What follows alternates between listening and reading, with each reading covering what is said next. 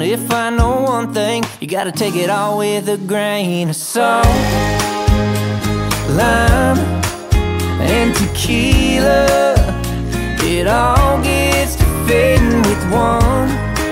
Welcome, Pewter Report readers and listeners, to another edition of the Pewter Report podcast, energized by Celsius. I am John Ledyard from PewterReport.com. Along with me today, the one and only Mark Cook, also from PewterReport.com. We got a fun show lined up today, Mark. I mean, we've got uh, the Pewter Report podcast.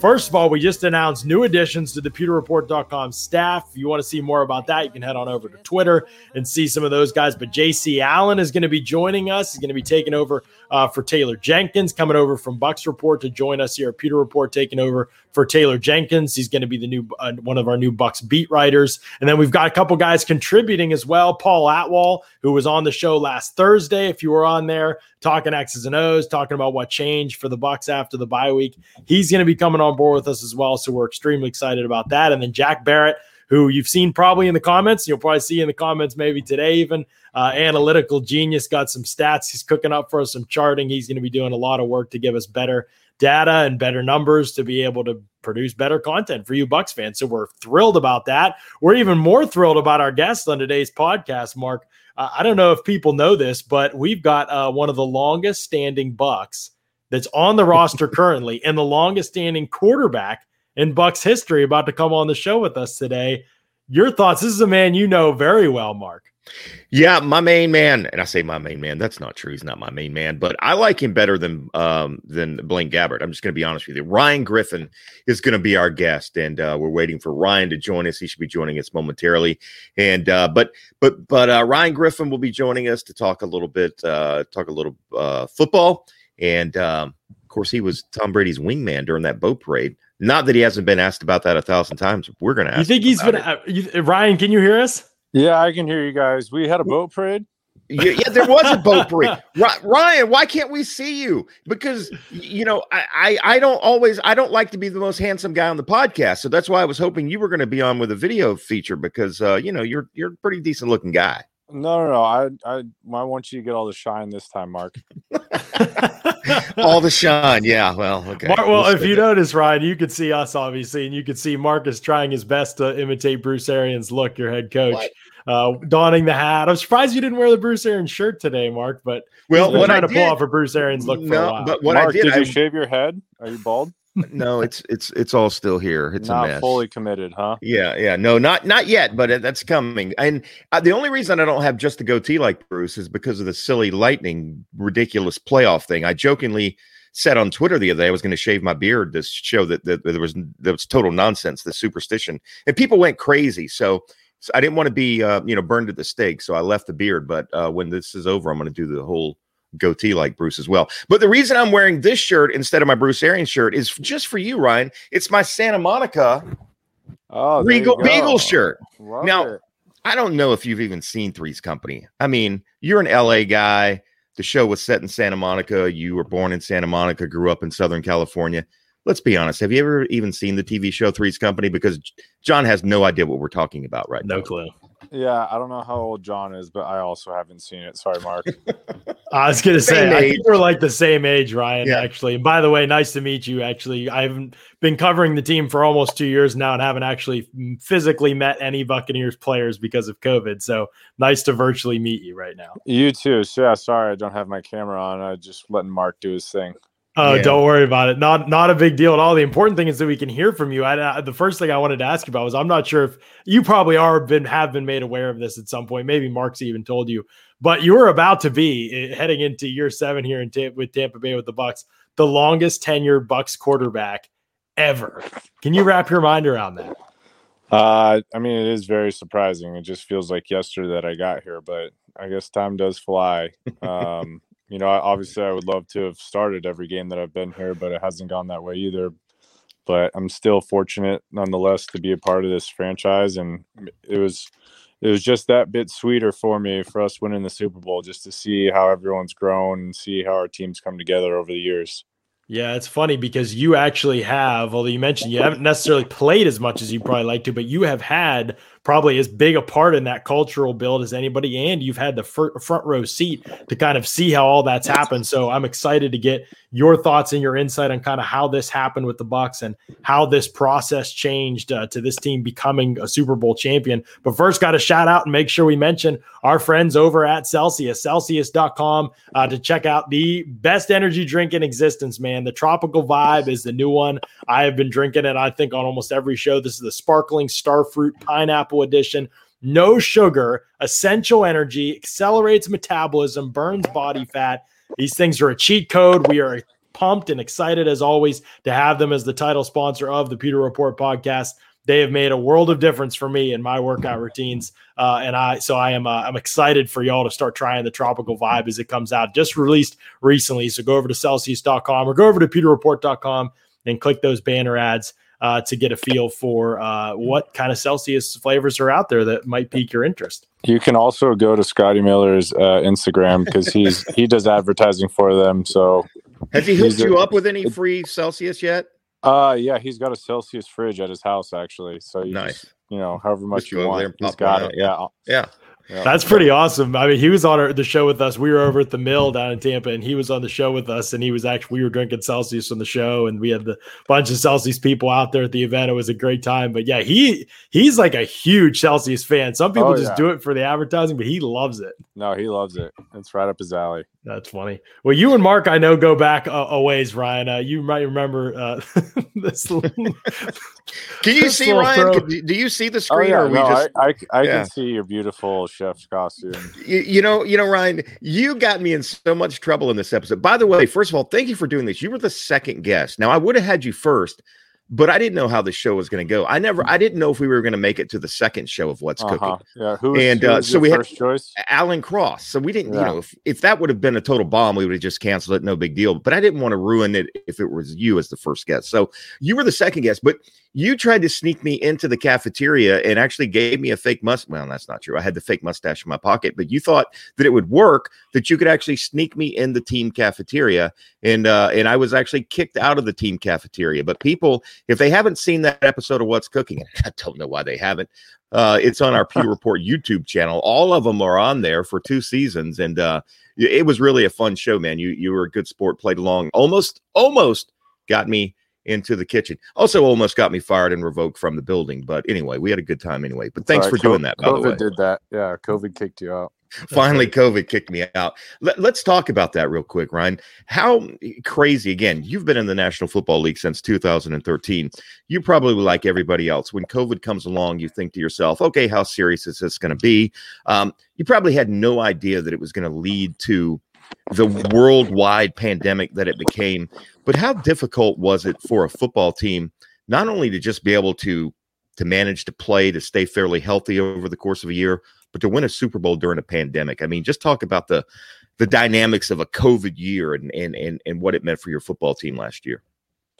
Yeah, it was uh, definitely a different year. No one's experienced that before. I I think we, you know, did a obviously a pretty good job of navigating um, you know, coming together as a team, but also staying separate and getting work done um, and trying not to get anybody sick. But then once the season started, you know, we were just so so committed. Um, unlike your Bruce Arians outfit, you know, we shaved our heads. We were all in on on the year and not getting each other sick, and we did a really great job of you know, no one really got it during the season, um, and that helped us. You know, that helped us because we needed every week, you know, was it was like a preseason game to start the season. You know, like we needed those reps early on because we had new players, and obviously with Tom, a new quarterback, and so that's why once we hit our stride towards the end of the season with that four game stretch, uh, I really thought we were gonna have a chance to win it all because we had the confidence and we'd been building the whole year, and uh, we did a great job of believing in each other and believing in ourselves. Specifically, what did that look like? Like you talk about the differences of being away from each other for certain portions of the week. How was that different than normal season? Like, was there just, did you, I mean, I know you guys were, I don't think you were supposed to eat meals together, things like that. Like, how strict were the protocols within the building in terms of what you guys were allowed to do compared to a normal schedule? Yeah, we, we weren't eating meals. I mean, typically during a normal season, we try and get together every Thursday night, you know, the quarterbacks, running back, O line. Mm-hmm and have dinner. So there's none of that. Um, you're typically doing something Friday night, Saturday. Everyone, you know, we fly together, we mm-hmm. eat together, eat snack together, go out to dinner together if it's a road game. And so none of that was happening. You know, we had wow. two separate planes. There was all this stuff going on. Um, the one thing about our team, though, is so many of the guys have been there for so long. There's such a good rapport with each other that we all trust each other and and know each other so well. But like I was saying, there's still, you know, Gronk and Tom and AB, and it, it just takes a little while to get some guys caught up to speed. And so um, it's tough to do with COVID. And um, but we were able to figure it out. Was let's was, talk. I'm sorry. Go, go ahead, Mark. No, go ahead. I, uh, I want to hear what you. No, I, I, I was going to change the subject. If you got a follow up to the COVID, well, thing, I just ahead. I was curious, just the whole process of getting Tom Brady on board. I mean, you've been around obviously for a while, Ryan, but here comes Tom Brady, who's obviously played as long as he's played and done all the things that he's done, and he's coming onto an organization where he's got to learn things not from the ground up because obviously he's carrying some knowledge with him, but it's still very different, different, different terminology, different system, different play calls, all of that. And so you're almost immediately in a situation as, you know, the, the longest tenured Bucks quarterback ever to to basically kind of take Tom Brady under the wing in some ways. I just wonder what that was like for you. How was that going through your mind as you were kind of showing him different things and how did that process play out? Yeah, you know, I was begrudgingly put Tom and took Tom under my wing. Obviously, I did a pretty good job, so no big deal.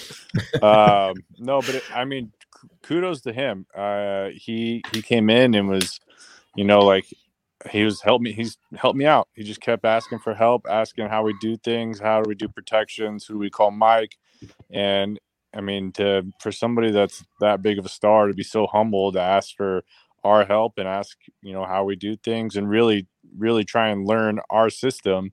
And then obviously there's a few tweaks, you know, there's things that he likes, things that he brought over from New England. But for the most part, I mean, he came in and said, all right, show me, tell me how to do this. Like, mm. and uh, I think it, it, paid off because there were so many guys that were so used to the system and terminology and each other that he was able to, you know, you know, be that one piece that we just had to bring along. You know, you just had to bring along Tom.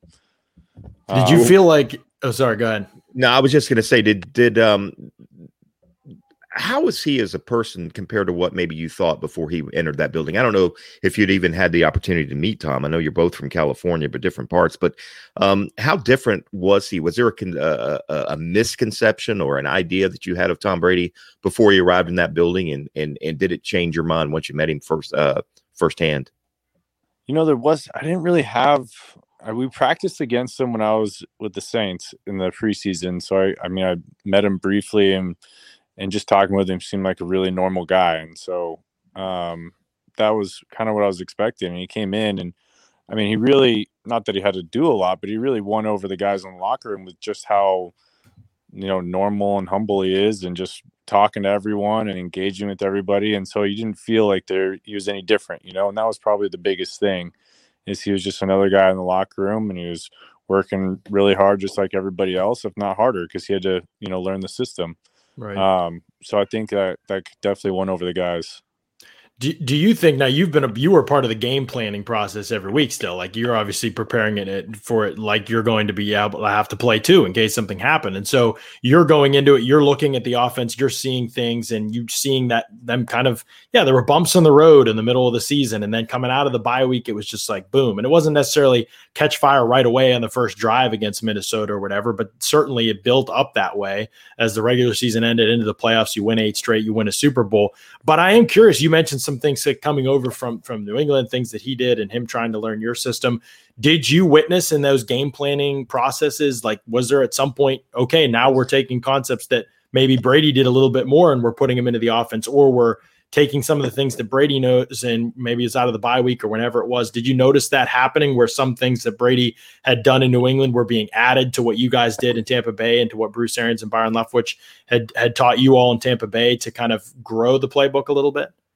I wouldn't say there was a big difference. I mean, we had just we'd been working on it all year, and mm-hmm. the, the, only thing is you only get so many reps, so many practices, and so coming out of the bye week, I, there wasn't a, a big change. It was more of of just another step of getting to to know each other and and figure out what Tom likes, what um, BA likes, what Byron likes, and you know, the big thing is the games that we lost leading up to that bye was, you know, they're tough games and they're they're tough defenses, and so um, we're able to to really learn from that, and that's that's really what you have to do in the NFL. Is all right, you you take your lump, you lose, but all right, what can we do next time if we do face them, or if we face a defense that's similar that we that we like, and so here's what worked, here's what didn't work, here's why this worked, here's why this didn't work, and there's just great dialogue all year um, especially with the game planning process. And that's really what helped us moving forward.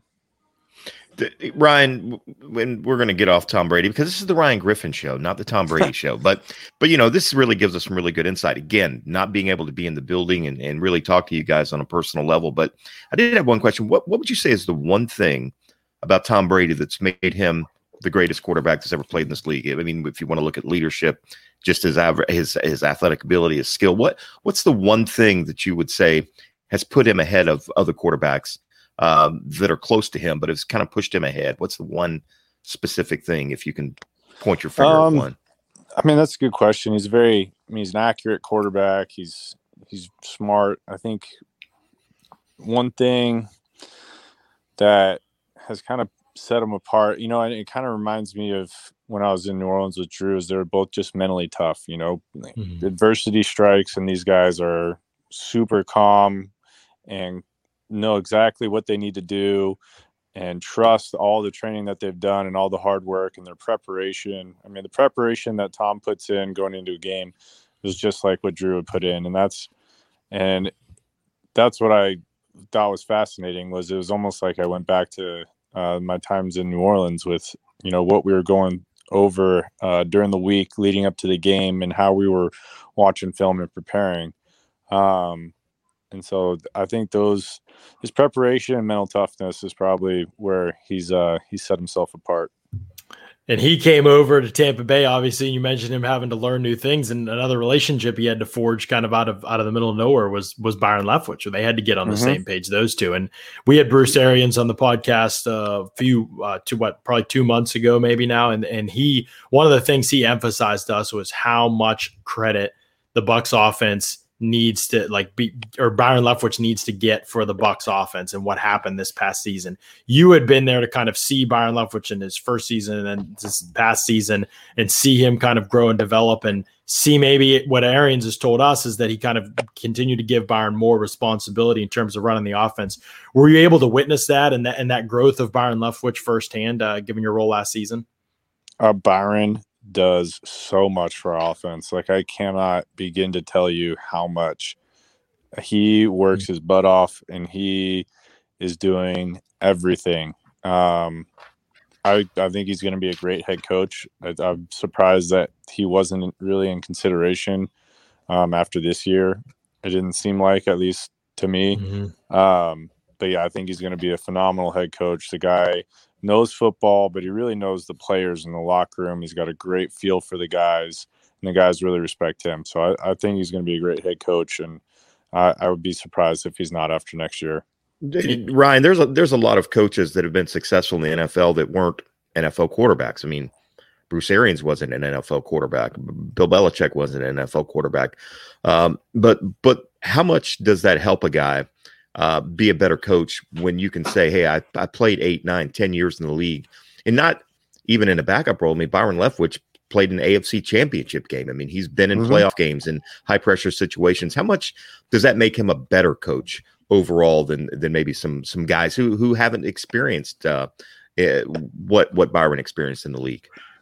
Yeah, I mean, I'm not saying you you have to have played to be a good coach, but I would say it definitely helps in terms of relating to players and asking players to do something. Because you know he'll he'll tell you he's like, look, I'm not going to ask you to do something that I would never have done, or you know, a, a, a, pass that I don't I would never have attempted when I was a quarterback. Um, and so there's there's a lot that goes into it with former players that are coaches, and especially a quarterback that um, kind of understands the offense and all the guys and and you know what it means to bring guys together. And so I, I think it, it helps a ton. Well, it's interesting because th- there are so many layers to all of this, obviously, as you're training and as you're getting ready and as you're forging relationships. And then you throw in the wrinkles of COVID and everything like that. But you're somebody who's also been around when this team was, it felt like the Super Bowl was a distant dream. Just having a winning record, just making the playoffs, those kind of things, you know, seem to be goals uh, during that time, maybe early in your Bucks tenure, 2015, 2016, and onward. What was uh since Bruce Arians has come on board, did you notice it right away? Like, did you sense a difference? You've been here with a couple coaches. Did you sense the difference right away when this new regime came in? Or was it really this past year? You're in the middle of the season, you're winning, and you're realizing, okay, like this might be a, a team that can be special. At what point did that start to, oh, this is this is different, different? When did that click in for you? I mean, call me crazy, but I've always thought our team was super talented and had I we I really thought we had the ability to go deep in the playoffs um, for the past couple years. You know, I, I, got here in 15. I don't, I wouldn't, I'd be lying to you if I said that was true then. But you know, towards later years, we had we had the players, um, and I the thing about our locker room is we got all these guys that are superstars, but don't don't think of themselves as superstars and they don't act like superstars. And Lavonte and Mike are some of the best players of their position in the league, but they're the most humble, uh, will call anybody on the team, help anybody out, will work just as hard as anybody else. And, you know, when you got guys like that, they're just, it's everyone looks at them like, all right, you should be being like, you know, this jerk that everyone thinks superstars are, but they bring the whole locker room together. And so we've always believed in each other and had such a great team. Um, but I will say, whenever we signed Tom, that was like the first time you could really tell guys were like, all right, we we need to win the Super Bowl. like we we are like and that and I think that was the biggest change was like that belief of like, all right, we have Tom Brady and mm-hmm. he wins the Super Bowl every other year, it seems like. And so like, all right, we got to get it done. And so there was just by signing him, you know, that accountability factor that changed just a little bit, and that obviously made a big difference.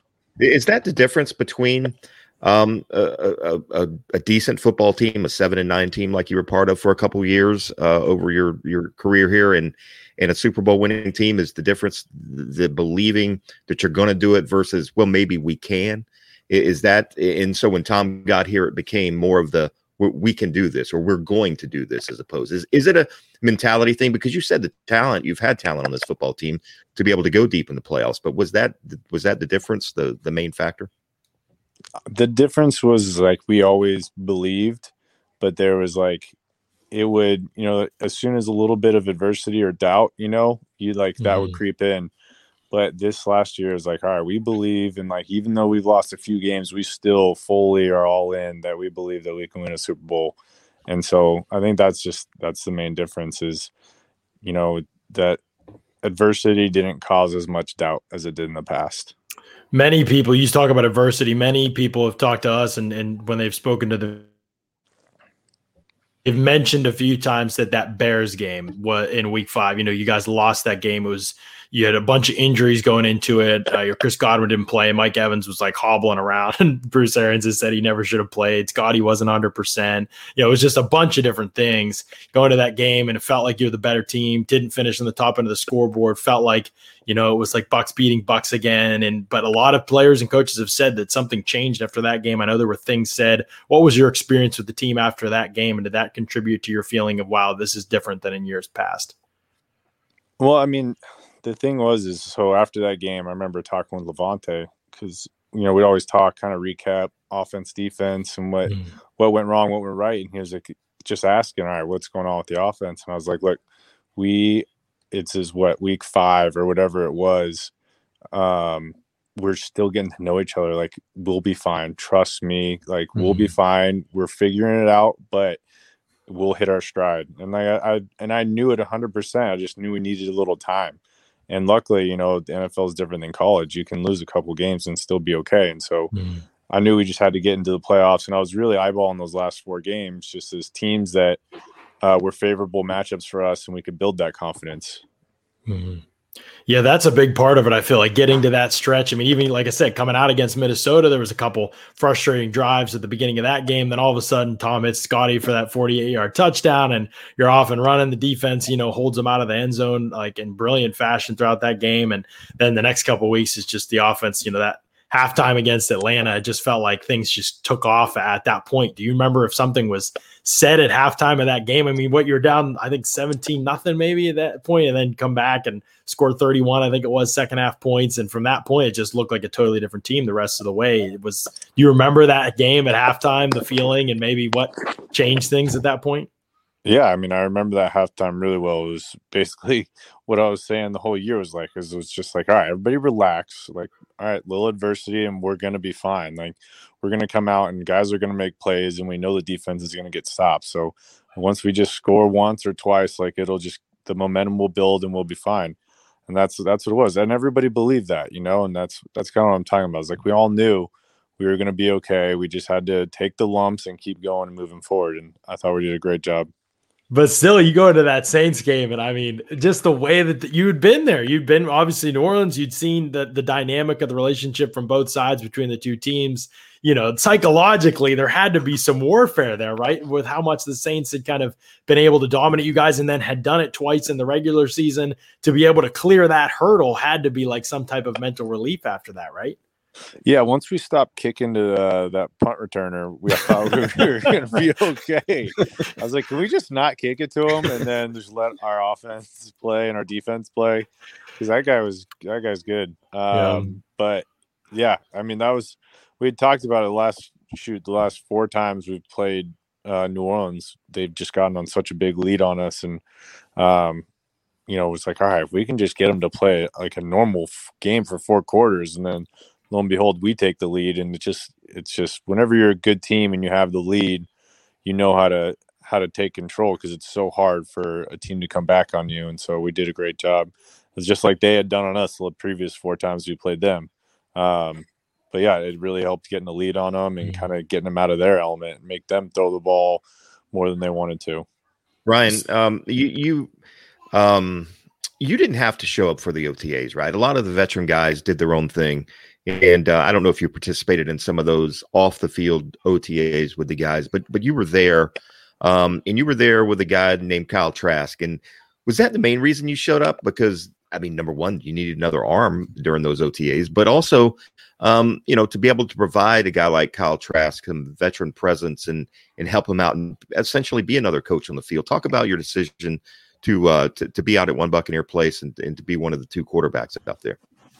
Yeah, I I was doing I was doing a little bit of both and uh, working with the vets, and then Tom basically had talked to me about it, and BA had called, and basically they need another arm and a veteran to go in there and kind of help them out, and so I had no problem with doing it, you know, um, and it was good to get in there and work with him and and and help him out. I think he's going to be a a good player. He's got a good arm. He's accurate. Uh, seems like he's pretty smart. So uh, it was it was good to to be around a young guy. You know, I haven't been around a rookie like that since Jameis, so it was uh it was good to get in there, and I, I really like him. I think he's he's smart and that he's he's he's not trying to talk too much as a rookie, um, and he's sitting back and learning, and uh, you can see the physical tools are there. How how difficult is that though? I mean, look when when when you're the second or third guy on a roster and the team drafts a guy in the second round I mean, they're basically saying, you know, hey, w- this guy may be your replacement one day. How difficult is it to be that unselfish to go in there and try and help a guy out that's that's essentially trying to win your roster spot? Yeah, I got some good advice from some veteran quarterbacks early in my day, and um, you know, I just learned that this is a business, and you can either look at it as you know personal and take it personal and and and it'll affect your day to day and and all that stuff where you can be a pro and understand the business side of it and so um, you know I, like i said I, i'd love to be starting but i haven't gotten that opportunity and so i'm not gonna you know cry about it and i'm just gonna play the cards that are dealt and so we draft a guy and um, you know it's pretty obvious if he's a second round pick um, what's going on so i can either cry about it and and not show up, or I can be there, help them out, and, and really help the team. And so and that's that's really what it's all about, and just trying to help the team and help this guy progress. So. Another guy you've been able to help grow and see progress is Scotty Miller since he came into the league, and and he, you mentioned him with the, with the Celsius fridge earlier, but that energy, man, that he gets from Celsius really seemed to carry over onto the field this season. Uh, you know, but again, kind of like your situation, guy that probably wants to be starting. Told us he, you know, when he was on the podcast, he'd love to be playing more, but you know, whatever the team needs comes first. At the midseason point, he's leading this team in receiving yards. Obviously, Mike Evans wasn't 100%, and Chris Godwin missed a handful of games, but he was balling out. I mean, he was playing terrific football. I think he had four games where he's over 73 yards receiving. I mean, he was making plays at all levels of the field, looked like a dynamic receiver. And then you guys sign Antonio Brown and Evans and Godwin get healthy, and all of a sudden, you know, Scotty barely really plays in some games. That Minnesota game was his first game in a while that he in five weeks or so that he'd done anything, catches a 48 yarder, goes back to not doing too much, and then all of a sudden in the playoffs, obviously makes his plays. But did he come to you and talk to you at any point? Was he just like, man, like you know, I'm balling out to start the season, and all of a sudden I got you know potentially three future Hall of Famers in front of me on the wide receiver room. Was that a frustrating situation for him at all?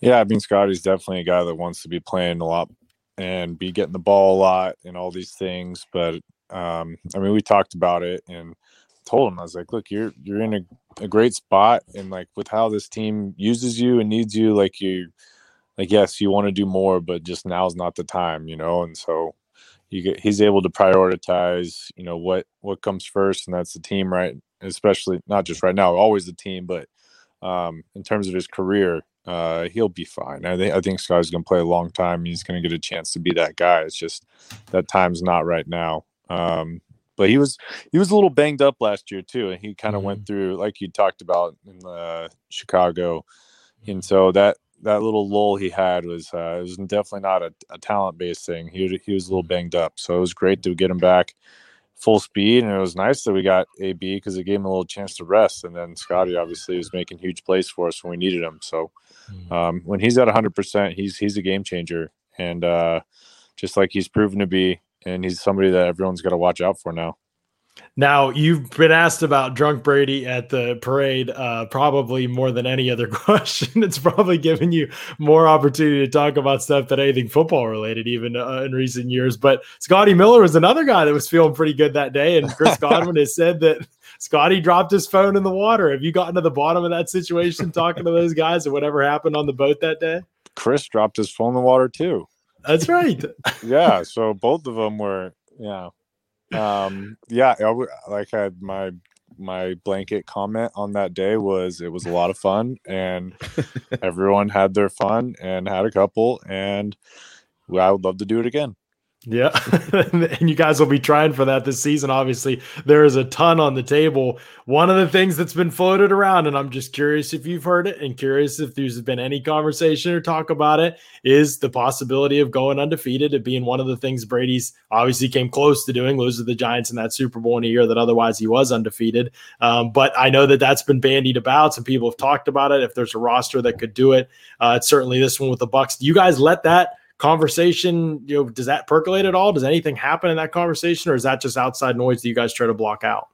That one's pretty easy. Um you know we'd obviously love to go undefeated but everybody knows it's like we, you're just taking one game at a time you know and you gotta win that first game and then get the next one and every game's so different in the nfl and every team that you play has the ability to win because all the the rosters are pretty pretty similar with talent and so you know if we were to do it great you know and it's a 17 game season so it's going to be one more game. Um, but it, it's just so hard to do in the nfl mm-hmm. and i remember watching tom whenever they were going through that run and and they got to the super bowl and i really wanted them to win just because i thought it was so cool how well they play all year and they deserved it.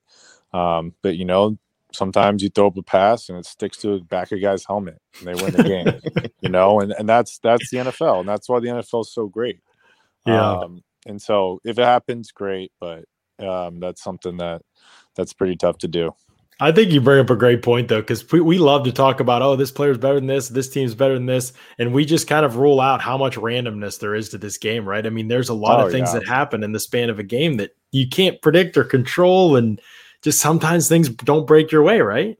Yeah, definitely. You know, sometimes a guy you know doinks two off the crossbar, and he usually is is phenomenal. And so, like you just you, that's the thing is is you'd love to win them all, but you really got to be mentally tough through the whole year to be like, all right, we lost one game, like it's not going to affect us next week. And those are right. the best teams that don't lose two in a row. And so, um, I would much rather be a team that doesn't lose two in a row next year.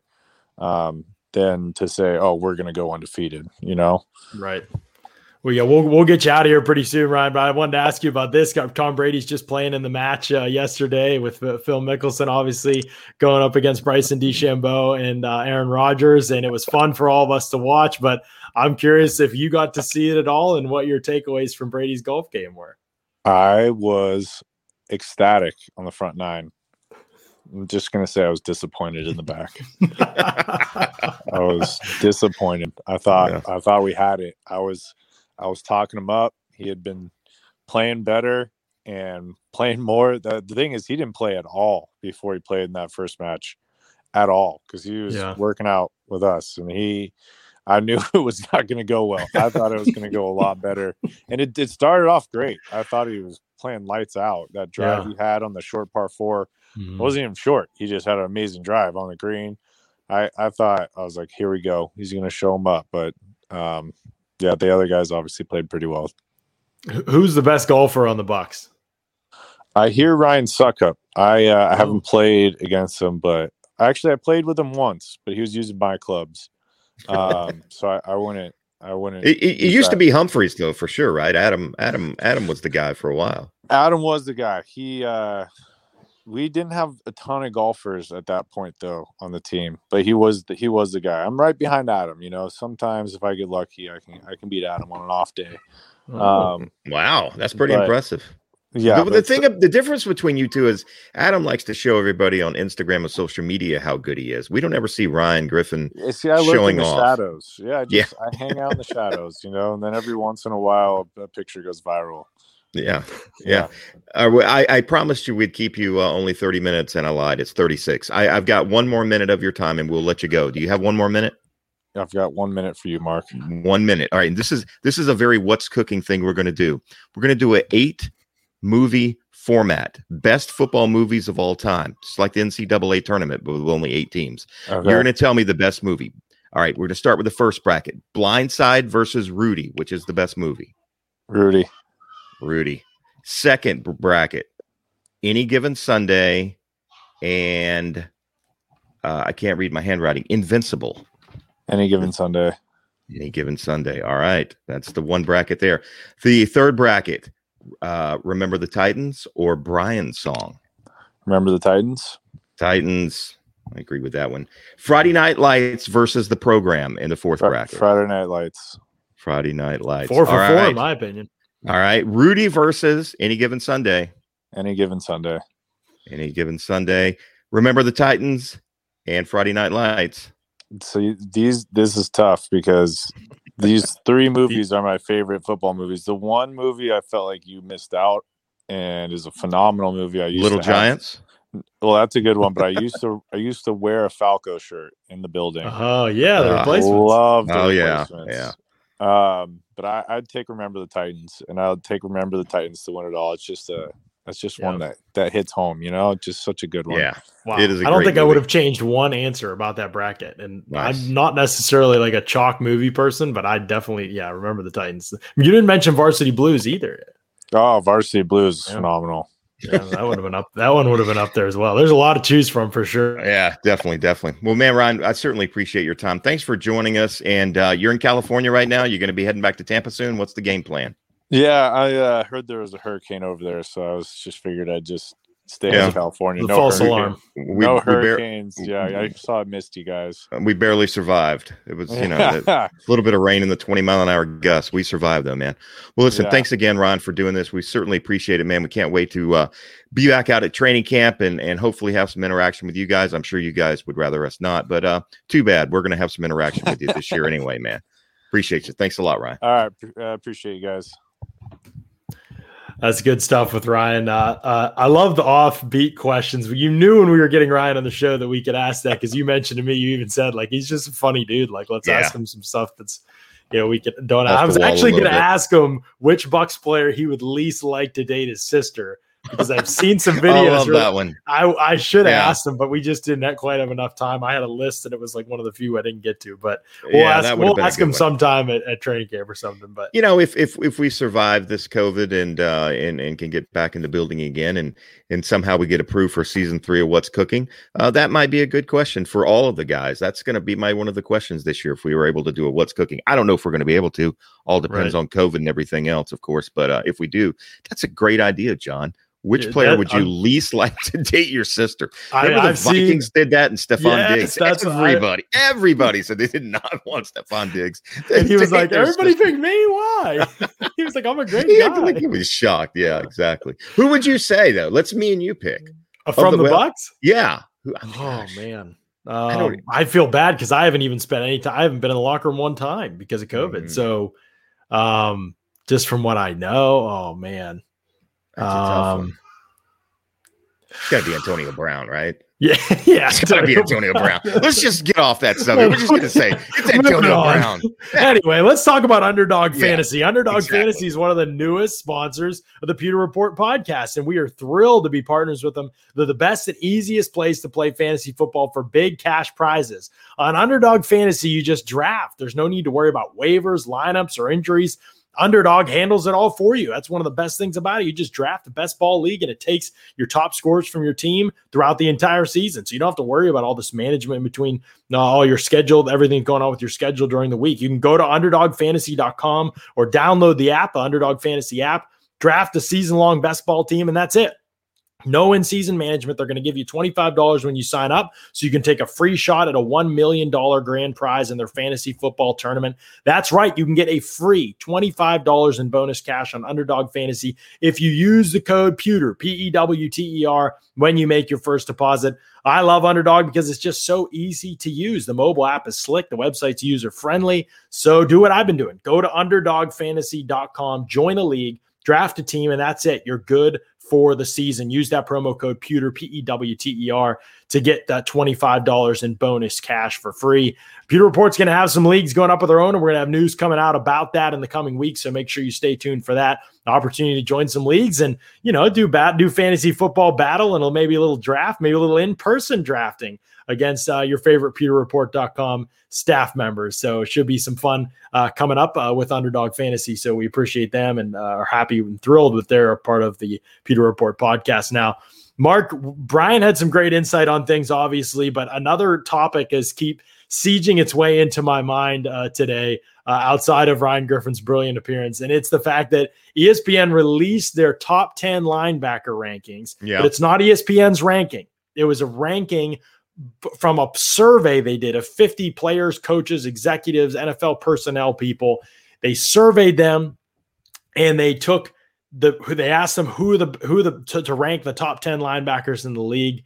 They did this and at the end of that voting there was a tie between three players, Fred Warner, Bobby Wagner and uh, Lavonte David. No, Devin White. Yes. And they said the tiebreaker, they went to more GMs and they asked them, and the tiebreaker was won by Devin White because all the Bucks do is win.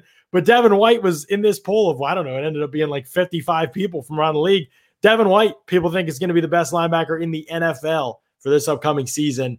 Incredible projection given where we were at, even at midseason with Devin White last season, where I think between all of us, we had no doubt that he was going to figure it out. But he certainly wasn't playing like the, the best linebacker in the league personal theory is that a lot of these executives and people have seen the playoff games probably more than they saw him play at all during the year. And in the playoff games, he probably looked like the best linebacker in the league. He was unbelievable. And projecting forward, the guy's all the talent in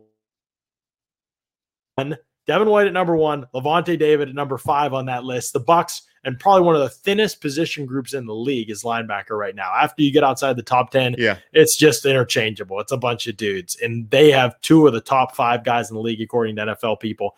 Hard to disagree with that, given where Devin White seemed to be headed at the end of the season. No, I agree. And you know, Jason Licht actually caught a lot of flack, John, and, and I don't know if you were one of those that that thought you, you don't draft an inside linebacker in the top five or maybe even in the top ten. Um, you know, but I think he was just such a special playmaker And, and, it was a big, big need for the Buccaneers at the time, mm-hmm. too. Let's not forget Kwon Alexander yep. had just walked to go to San Francisco.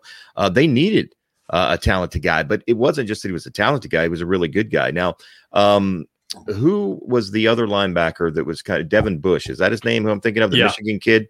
Uh, and and and both of those guys have, have, played very well. But uh, but it is nice to see if you're Jason Licht that that Devin is getting that nod um, over Bush because there was some controversy there. Number one, drafting him where he was, and and and was he the best of the linebackers coming out in that class. Where did you have right. those two ranked, if you remember? I, I actually, yeah, I had both of them ranked very highly, but I did have Bush a little bit higher than White. Uh, although I just kind of, I think their grade might have been exactly the same, and I gave Bush a tiebreaker because he was better in coverage in college and asked to do a little bit more. I, I don't know where it's at. I mean, Bush was probably a little bit better as a rookie, in my opinion. Obviously, I mm-hmm. watched a ton of both of them because I watched every snap for both of them because I right. went back and watched White.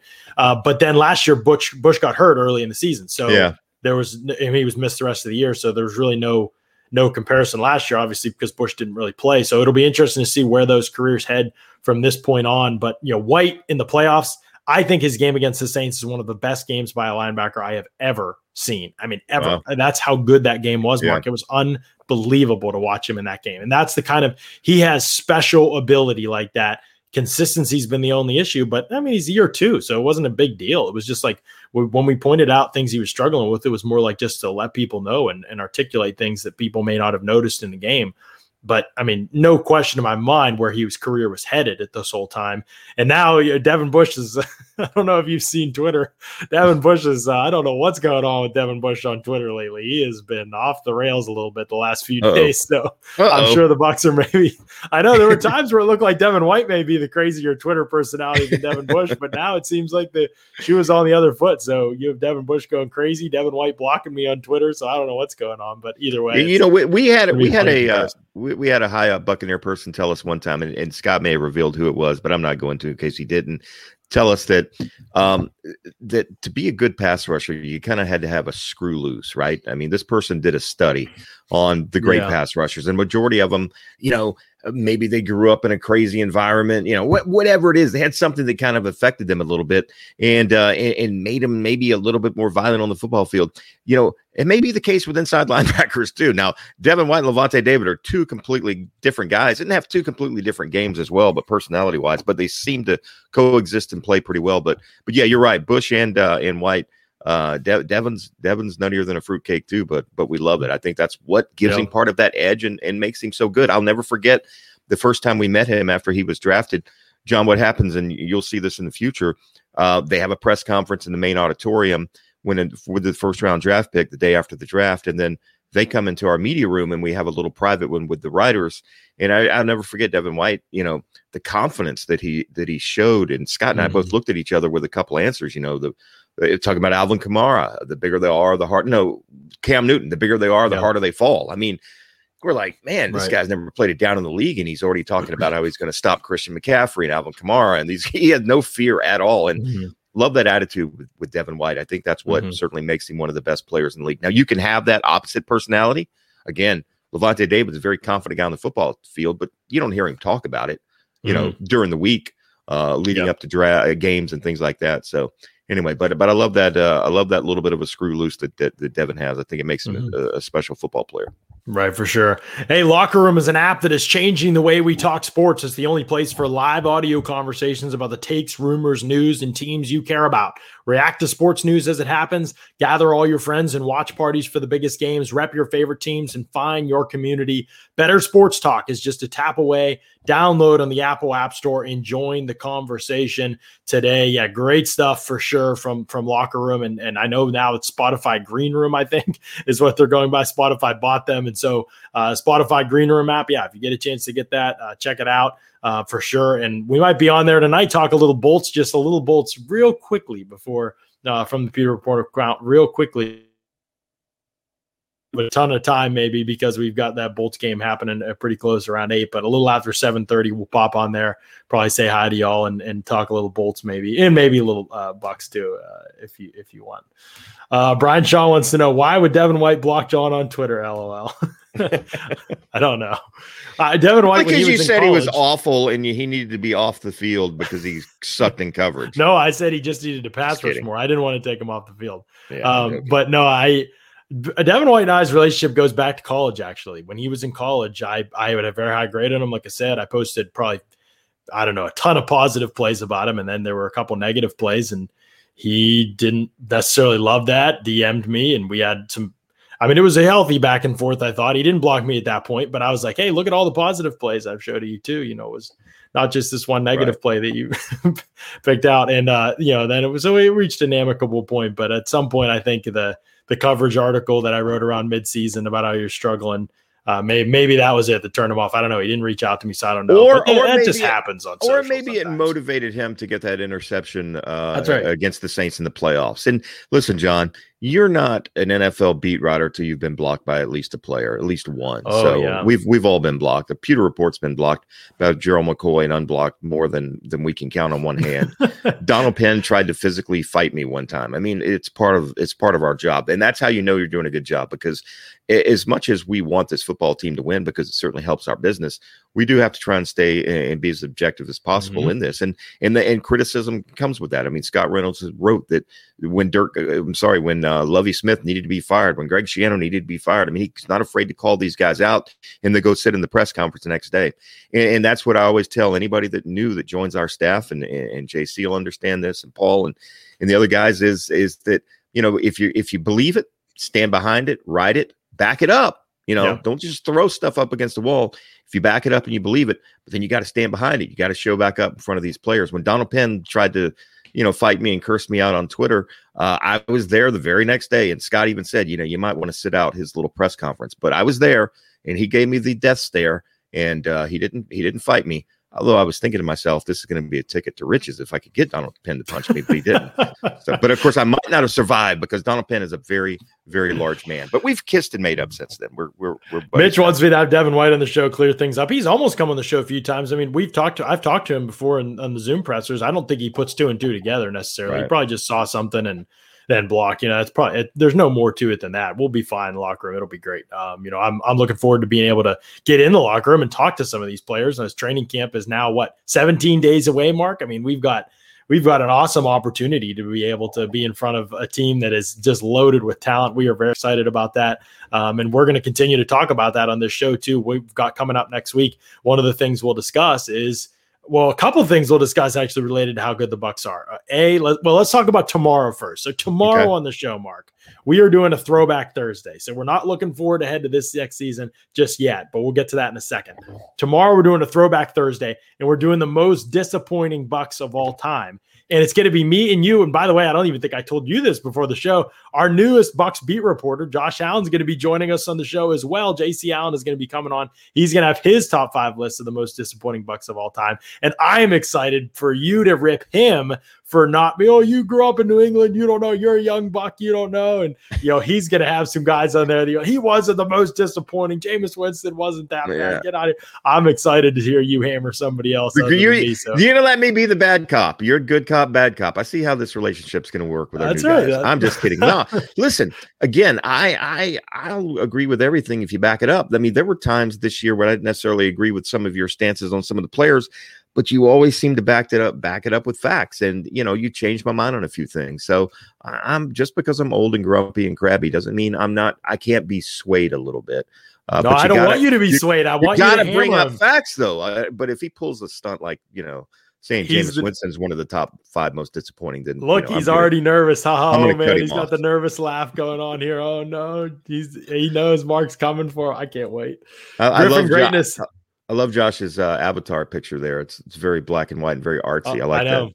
I know, and he, and he's going by J.C. Allen now. This is his uh, his uh, stage name. What do they call it? This his he's J.C. Allen. So he yeah he doesn't want to be confused with the Bills Yeah, quarterback. because, because he gets confused with him all the time. right, Yeah, right. yeah, they yeah. look the same, same Yeah, level look- of athletic same ability. athletic ability. I can throw the ball the same distance. Right, Yeah, right. right. Saying it's understandable. Uh, Yeah. Griffin Greatness says, Thanks for having Ryan on the podcast. Content has been scarce for my Griffin fan page. I love this.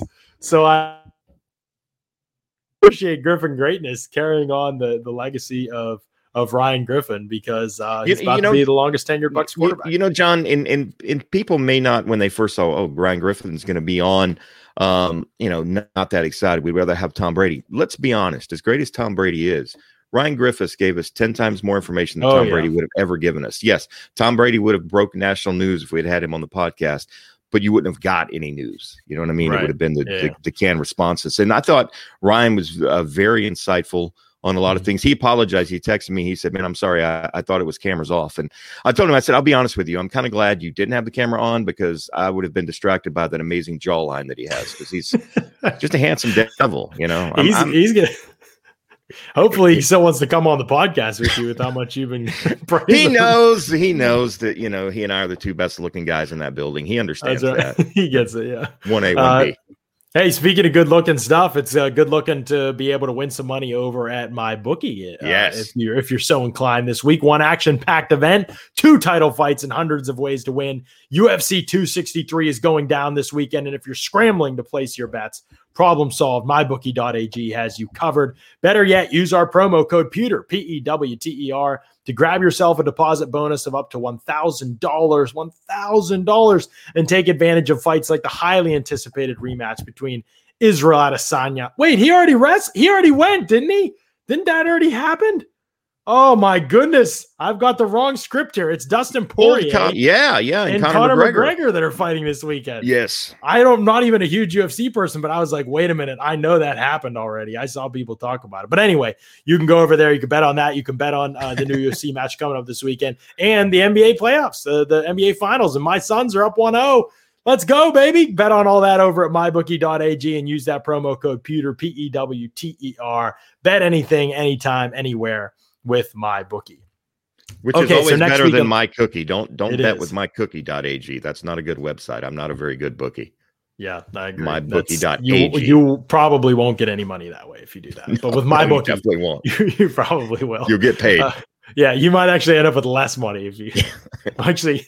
My cookie might actually steal your, steal your personality, your identity, everything. Yeah.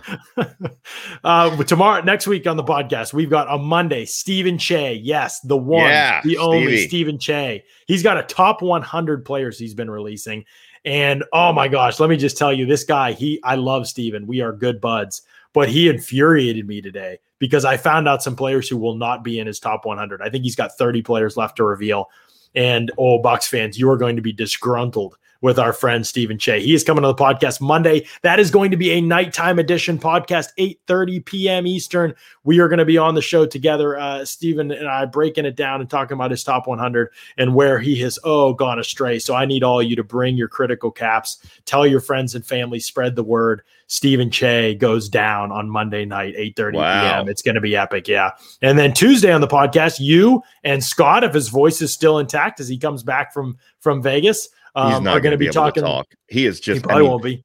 I mean, this is like the worst possible weather environment that a guy trying to recover from voice issues can actually go Right, to. and then he's coming back thing- on a red eye flight. There- so- Yeah, there's a thing called Vegas throat. Elvis used to get it. He used to have to get injections because I mean your throat tightens up in that heat and things like that. So there's a very good chance that that Scott will be joining us via sign language on that uh, podcast. So That's we're right. getting one of And, I those mean- voice boxes where he types in and it sounds very computerized.